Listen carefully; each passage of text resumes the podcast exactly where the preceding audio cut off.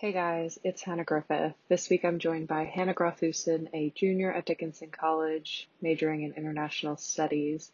This week we're going to be talking about Copenhagen Fashion Week, which just occurred uh, this past week, so stay tuned if you want to hear more about that. This past week, February 2nd to 5th, um, was Copenhagen Fashion Week. And I had to look this up prior again this is this might be sad. This might not be something i want to admit but i had to look up terminology because again i didn't think scandinavian places could also be nordic places but it turns out denmark is a crossover. So yeah. it's both scandinavian fashion and nordic fashion scandinavian designers and nordic designers. You can call them whatever you want. Okay you're gonna have to like if there's a an actual distinction between the two you're gonna have to give me definitions because all i'm picturing is like region thing Okay.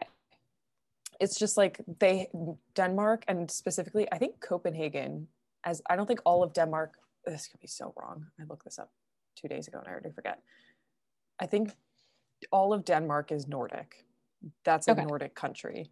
But I think Scandinavian it might be by city or it could be all of Denmark. I think Scandinavian though I remember seeing like Copenhagen in a list. Okay.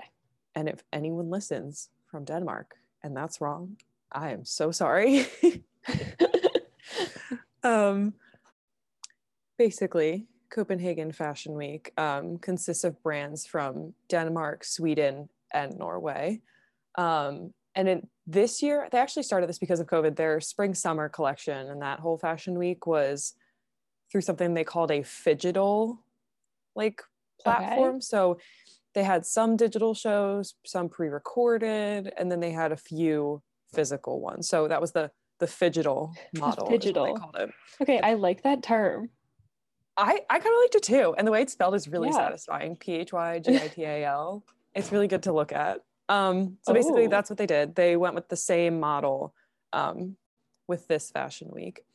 So, and on this digital platform, so the shows that were digital, they basically created an entire different website platform where everyone could access um, everything and on it were the shows collections if it was pre-recorded if it was live.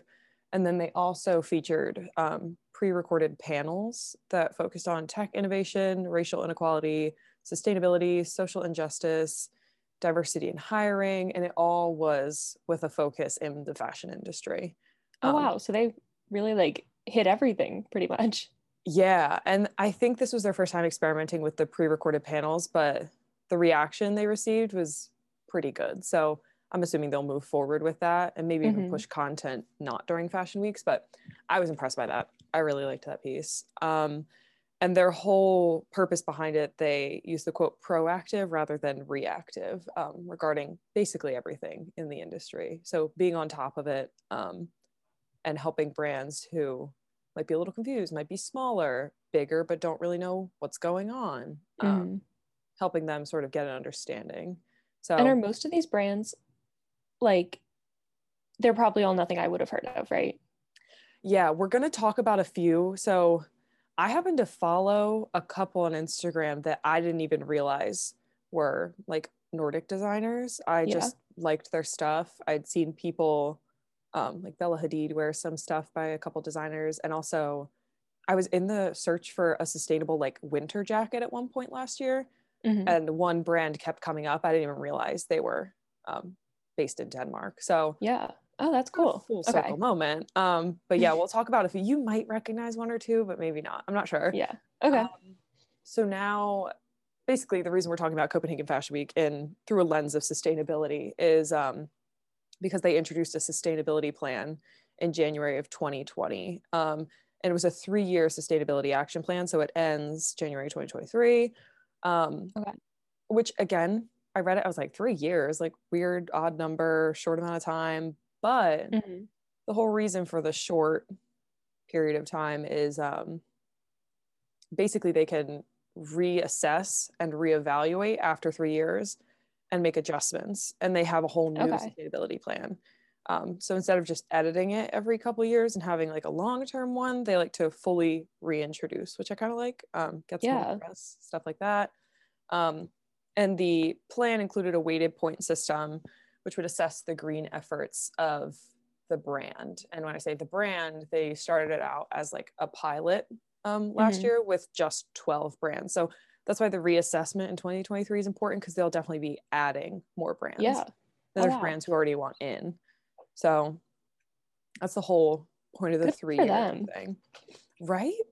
Yeah, I- I, like the three year instead of like longer chunks. It seems more like manageable, realistic, and like productive, honestly.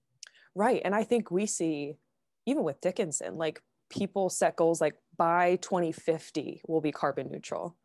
And then you just sit there from 2020 to 2050 and just hope it happens. hmm Whereas if you say like we are doing a three year, it's going to end in 2023, like sustainability goal, it's short enough that it stays on people's minds. And then when it ends, you get the press of capping it up and like having all the results. You get the press of starting a new one. You get the press of adding new brands. hmm I think it's genius. I don't Yeah. love the goals like by 2080, like there will be no more like gasoline like vehicles. Yeah, Like it's, It's like good for the long. long term, but you need more like digestible things in the meantime. right. Yeah. Right. And especially like consumers who may not know much about sustainability, it helps. Helps them Mhm. understand it. Absolutely.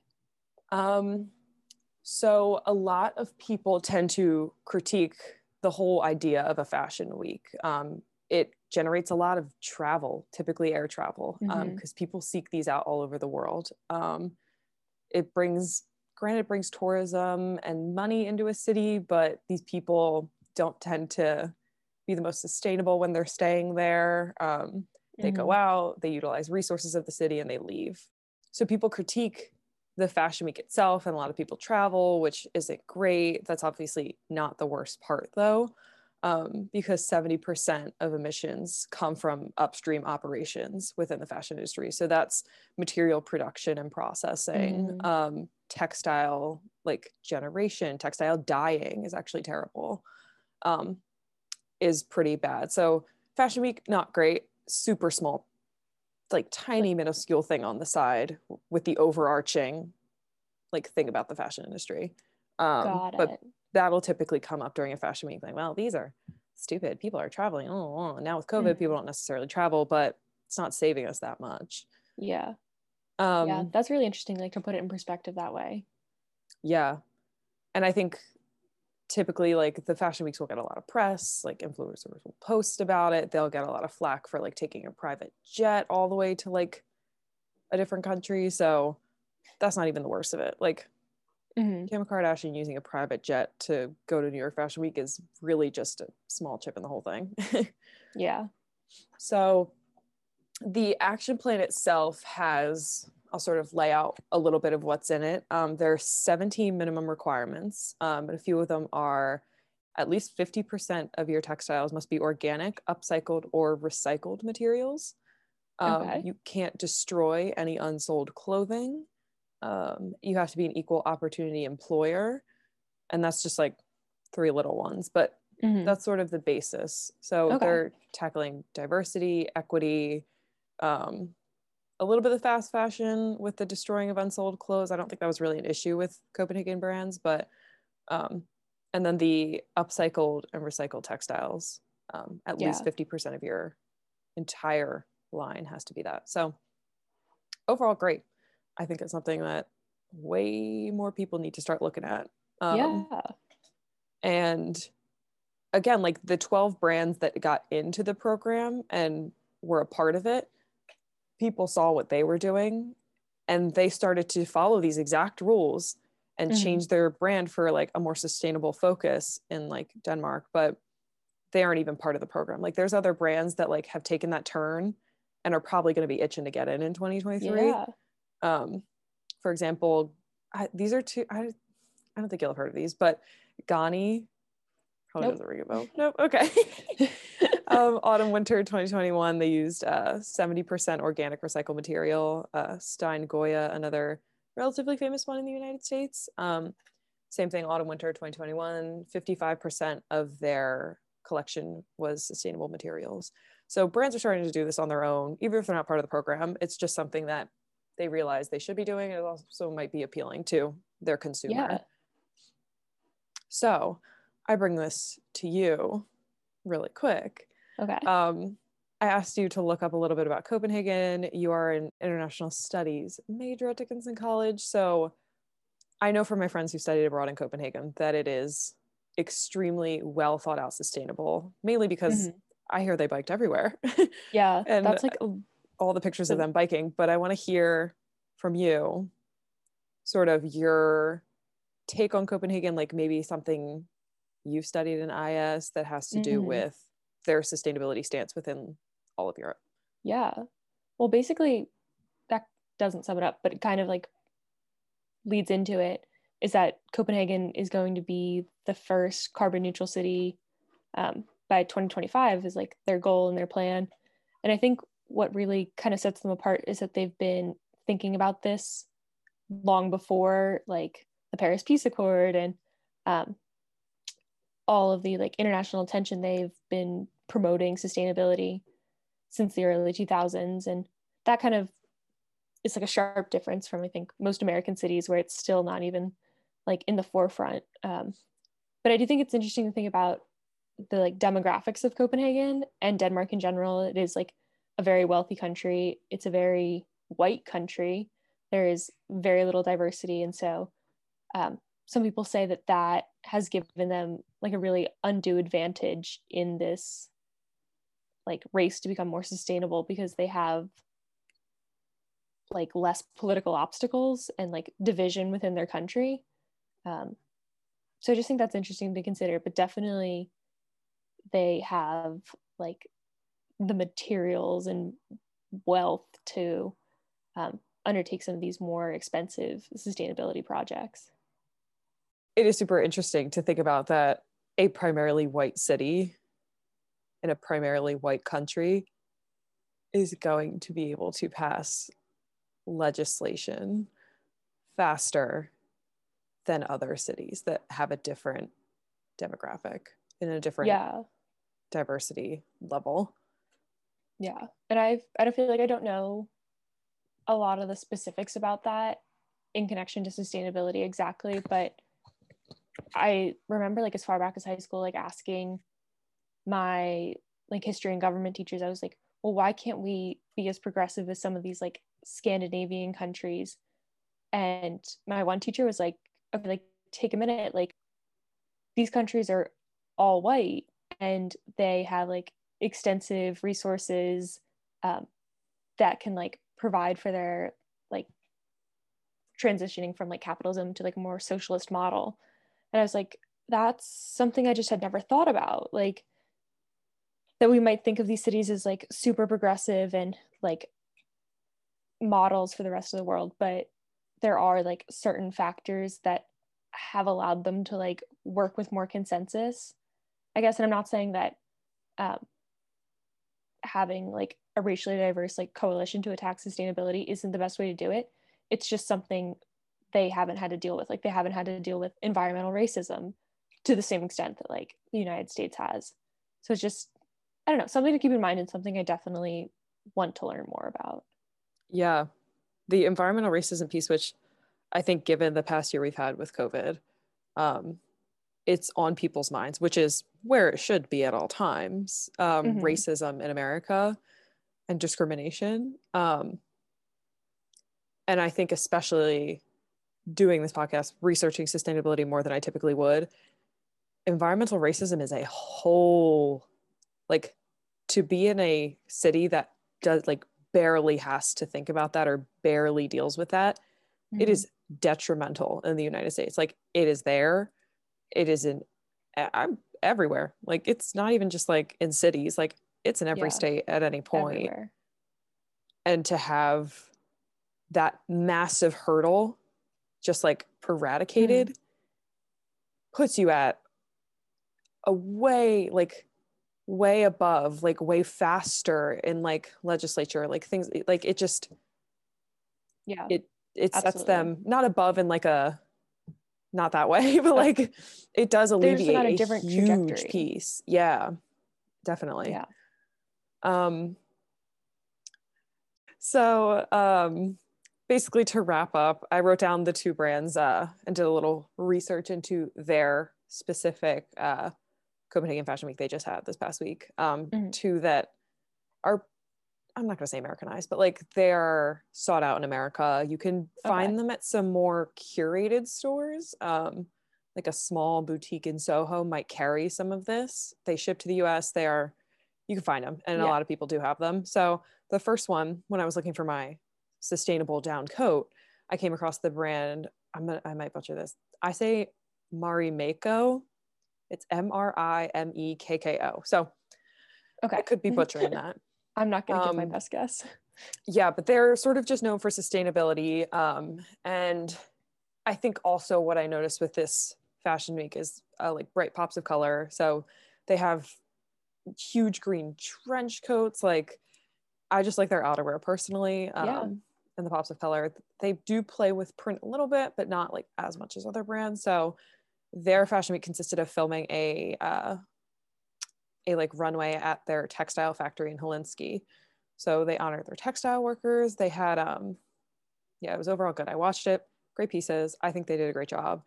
They individually um, have goals set for 2025 as a Mhm. brand. So they aim to reduce their emissions due to logistics by 50%, uh, reduce water usage by 50%, and reduce overall emissions by 40%. So that's an example of a individual brand following along in the Are they- sustainability trend, um, but not necessarily. So they're not one of the part 12 brands? I don't think Okay. they are.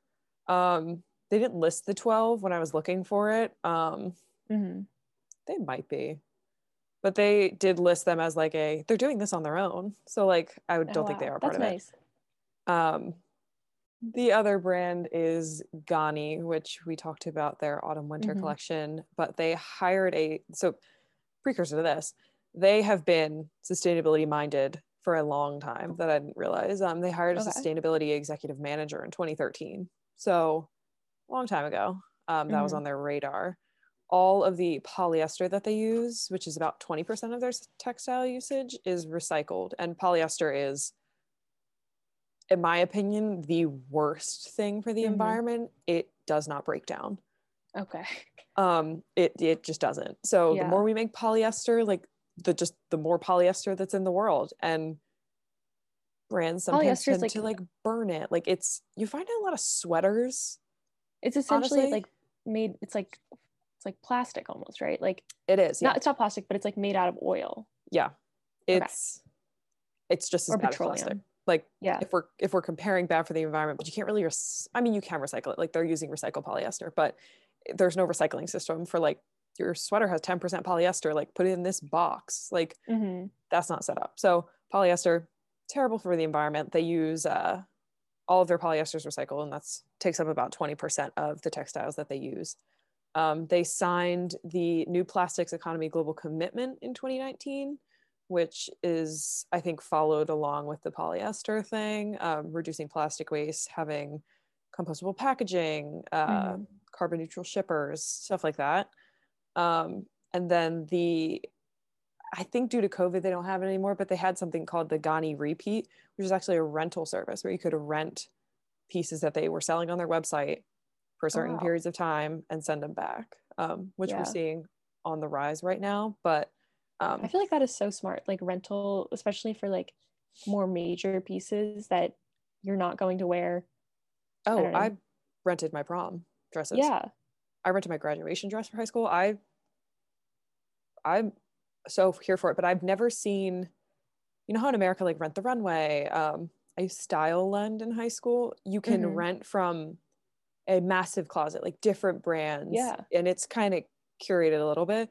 I've never heard of a brand renting their genuine like it's just all their pieces. Like you Yeah. can anything you can see on the website that you can buy, you can rent. It isn't That's in the so US. smart. It's strictly in Denmark, but it's very cool that they're like, you know what, you don't want to buy it, but you want to wear it, like, and you want to take a picture in it, rent it from our website.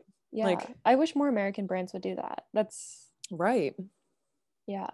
But I'd also be curious, like, if in America our shipping system is like set up to make that like sustainable yeah. to go there and back and like all the packaging. So So at the end of the day, like I think I'm sustainable because I buy, I would say 95% of my stuff is from Depop, Poshmark, Mercari, Mhm. like the real, real. I buy secondhand, but at the end of the day, I buy and sell. So at the end of the day, I'm still shipping. Like, yeah is the footprint of me shipping a sweater I sold on Poshmark as good? Like, it just i bet it's i bet it's definitely better uh, it's better, but sometimes like, would you want to run down the street and like buy from a small business? It might be new. Mhm. It might be like whatever. I don't know. It just makes me think sometimes. Like whenever I sell Yeah. like something small and I'm shipping it to California, I'm like, well, that's not that doesn't make me feel great about like secondhand right now. Yeah, but I, from my my limited knowledge, I did take two environmental science classes, child sustainability um, attributes, and I learned that so like say you're going to buy something online, and you buy it, but you don't do um, like next day shipping or like expedited shipping. If you just do the full like seven day shipping or whatever, that is better than going into the store and buying something. I don't know like the logistics with like a small business. And then the worst is the next day shipping. like because- overnighting something to yourself. Yeah, overnighting something, that's like where it becomes a disaster. But Yeah. the like transportation cost of getting it to the store and then you physically going to the store to pick it up is, like worse than more than shipping. just yeah, more than just shipping. Wow. Okay. But but Well, the not the me feel better. expedited shipping. Yeah, yeah, Yeah. yeah, yeah. And I I reuse packaging, I reuse my shippers, but like on days when I send out like four things, I do like Yeah. I don't know. But I it doesn't make me feel as sustainable. the cost of like the all the inputs that go into making clothing and then not having to make new clothing by like Yeah. buying secondhand and selling secondhand definitely plays a huge factor just like the water that goes into like even Yeah. making like a cotton t-shirt is like Yeah. something extraordinary that was like mind-blowing i don't remember the fact but i remember being no, it's Quite it's crazy. It is crazy. And I am I'm sporting my Pangaia hoodie, which we'll talk about in a different episode. But overall, I'm in love with the brand because of and people don't think about it. Their outlook on water usage in the clothing industry, like no one thinks about how much water it takes to like make the garments you wear and make the textiles. Like if they're dyeing it, that's a ton of water used to dye it as well. Like Mhm. printing takes water. Like no one thinks about it. And with Pangai, when you check out, like it says you've reduced like 12 gallons worth of water waste. Like you saved X amount of like carbon. Like you just yeah there's just so many things you but like water is not one you consider. No one ever Yeah. thinks about it, like how much water it takes to to make a t-shirt. It's a Yeah. lot. So that's Yeah. a tangent that we just went on.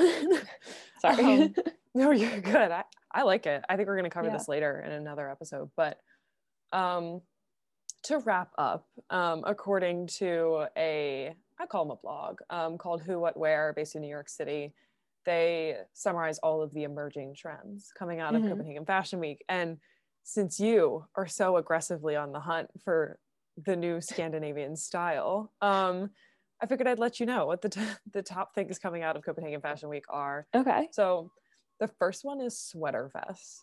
And don't clock it because I think they're they're they're a little bit like TikToky. Like, Yeah, that's what I was gonna say. I've seen a lot of sweater vests on TikTok.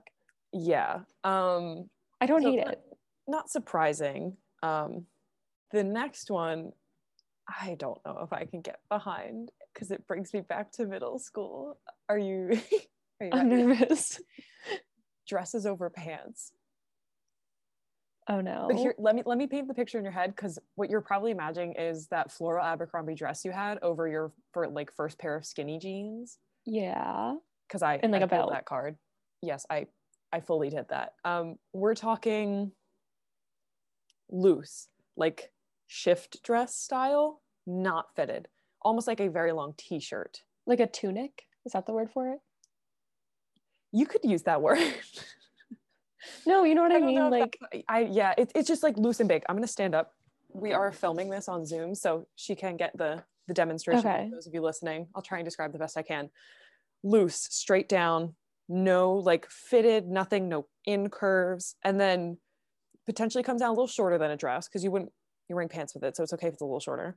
okay. And then wide leg pants. So you're getting this massive, just like long, wide, flowy silhouette, especially if it's monochromatic, I'm kind of here for it in some aspects. But when I originally Okay. read dresses over pants, heart started racing because I was thinking Abercrombie and skinny jeans back in I'm not grade. angry at it. I'm not angry. I'm not angry, but I don't. I also don't think you and I will be the ones to do this. No. Um, but that is prepare yourself. That's coming. okay. um, this one very excited about. I think it's on the rise in the U.S. too. Printed tights. Um, your face is saying otherwise. Um, but in, in some of the bolder colors I was talking about, I like that uh, Nordic style tends to play with like pastels, pop of color. They aren't afraid to put color on color on color and make this crazy pattern textile and then just throw it underneath a bright green dress. I like that about it. I'd Um, have to see a picture. Sorry, I yeah. yawned. Um, yeah, I would need to see. I'm I'm open minded, but I would have to be convinced. yeah, I, I think that's one that you and I also will not be. Unfortunately, for all of you listeners at Dickinson College, I will not be wearing printed tights in the calf. yeah, I don't think I wear a lot of tights in general, but I actually just don't think I'll ever wear tights. Yeah. Printed or regular, not wearing them. Um, the next one, supersized trench coats, which here for. Big okay, coat, yeah, I like that. more layers. It's just a big hoodie. Trench coat protects the legs from the wind. Like any the bigger it is, like I love it. So okay, hear me out. I'm kind of like really pro, like late '90s, early 2000s trench coats. I don't see here's the thing. I don't hate it, but I hate the fabric. Like that that fabric that like feels like- and like you a like a like a thick thick rain jacket. Yeah, mm, the belts No. we could do without like the the 80 buttons down the front. I also don't love the ones that look like kind of like like brown paper bag colored. Like I'm not into those. Because then you look like a brown paper bag running through the streets of New York. Yeah, but I would wear a trench coat. Like if somebody gave me a trench coat, like I wouldn't I would wear oh, it. I think it's the easiest piece you can style. Okay, last two. This one. Now, I'll preface I follow um, LVMH Prize, which is LVMH owns a bunch of smaller, I'm going to say smaller, but it's it's brands. I don't think they own Gucci. They might own Gucci, but smaller luxury houses. okay, Um, small. So they're small. I know it's just small. So it's conglomerate, kind of like URBN. Underneath it is Anthropologie Urban Free People. Mhm. LVMH is at the top. Below them, luxury houses. They run a like it's called the LVMH Prize. It's just basically like a scholarship fund. Um, but one of my favorite designers that came out of that, I believe she won a couple years ago. Her name's Emilie Helmstedt. She designs. Um, I didn't know she was from Denmark. That was another one that surprised me. I absolutely love her stuff. She yeah. got kind of famous in the United States this summer for a. Uh, she had a strawberry print that she Did you buy a mask. In it? No, that was Lirika Matoshi. Um, no, it was it was a strawberry print that was on swimsuits. It was in a bag. It was on like a pair. I think Harry Styles wore it too. It Okay. was like a pajama set. It was this print that blew up, and it was really cute. Um, so she sort of went a little famous for that. But her main thing is the dresses she sells are are nightgowns, but they're meant for streetwear. I know you're laughing because you have a nightgown, and we have a mutual friend who buys all of us nightgowns for fun. I'm talking a little more refined. Like you could wear it in the street, and it has that shape. A thing I'm noticing about Copenhagen Fashion Week: zero shape, like Yeah. Wait, so like like a Victorian nightgown practically? Like no, it the silhouette is the same, and it's got that higher neck, but the the embellishments and the trim aren't up at the top. They're like typically like on the wrist or like at the bottom hem. A little more like reasonable to wear outside of your house. They look a little more street style. Um, okay. And lastly, the last trend to emerge out of Copenhagen Fashion Week is the micro top with the long shorts. So, tiny little thing up on the top, and then a super high waisted short. So, you're not like getting that much skin in between. And then the shorts are Mhm. like mid thigh. And then you, I've seen him style with like a blazer, heel, blazer sneaker combo. You wear it under something, but okay. that pairing, um, I like it. Going into summer, I Yeah. think that's like a very Parisian summer thing. Um, but yeah, I think the things coming out of it a little I've seen before, but I'm excited to actually go through all the collections and see how they interworked all of those pieces. Yeah. And yeah, that is cool. The wrap up for this episode. Um, and yeah, thank you again for jumping on. Of Um, course. And I'll see you in a couple weeks. Sounds good. This has been fun.